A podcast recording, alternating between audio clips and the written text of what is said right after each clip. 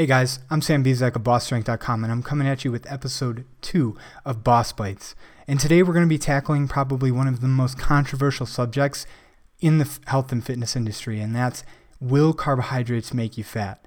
So, first and foremost, I just want to tell you this is my opinion based off of the evidence and based off of just my personal experience, okay? There are tons of people who love to live the low carb lifestyle, and I'm not hating on you. I'm just trying to clarify this idea that uh, carbohydrates will immediately make you fat, which I don't believe to be the actual case. So, first and foremost, you have to understand that carbohydrates have a caloric value just like the other two macronutrients, and that's going to come out to around 4 calories per gram. So if we're going to assume that energy balance, you know, essentially that this idea of in order to lose weight or to at least maintain weight, you have to match the amount of calories that you're consuming to the amount of calories that you're expending.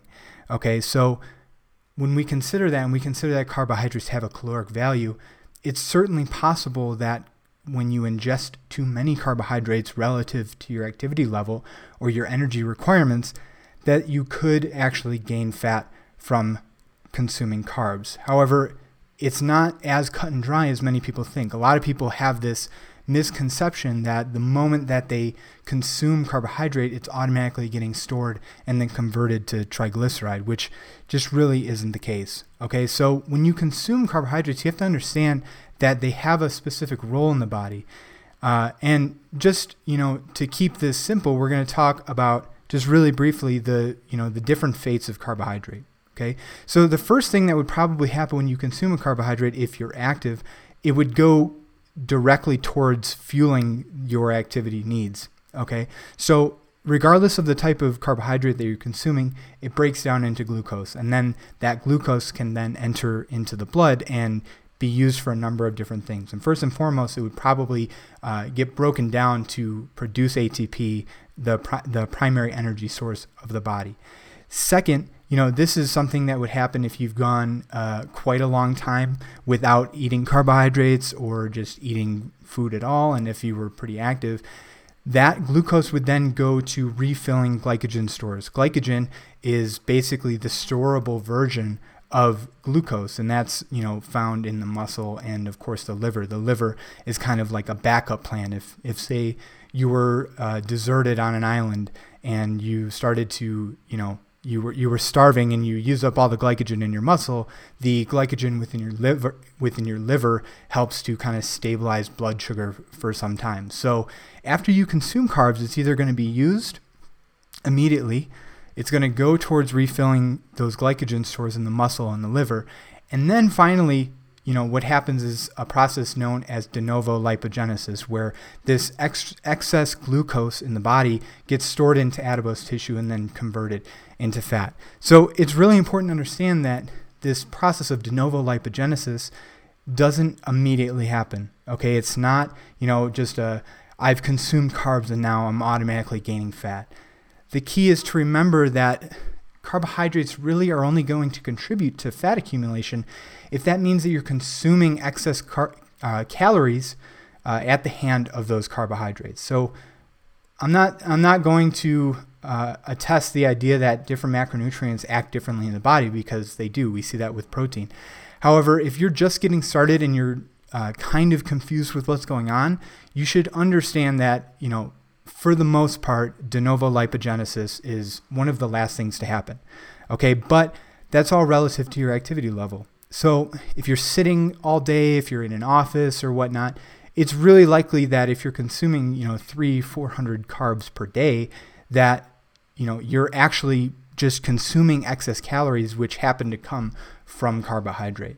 Okay, and that could eventually lead to excess weight gain. So just to clarify, carbohydrates won't directly make you fat, but they definitely have the ability if you're consuming them in excess of what your body requires.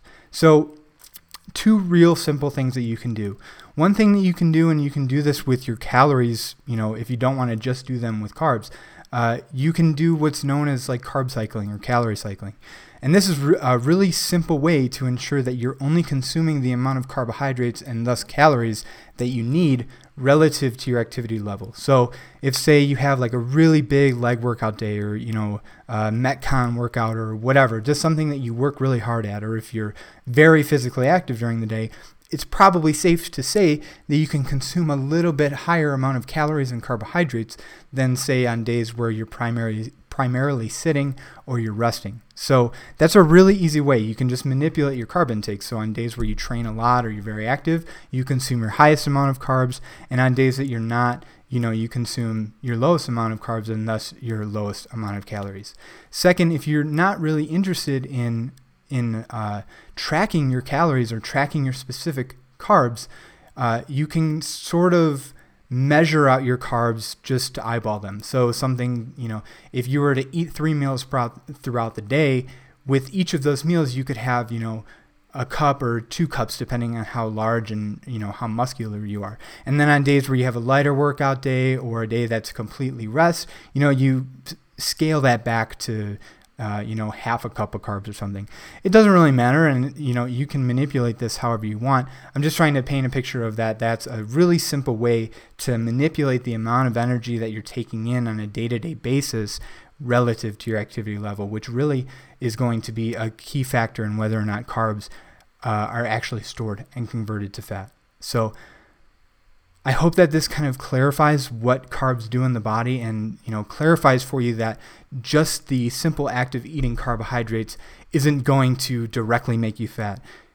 What I was trying to point out is that it's certainly possible, you know, if you're sedentary and you're consuming a lot of carbs. So uh, I hope that this helps. I hope that this clarified this issue for you. If you like this kind of content, please consider giving this video a like.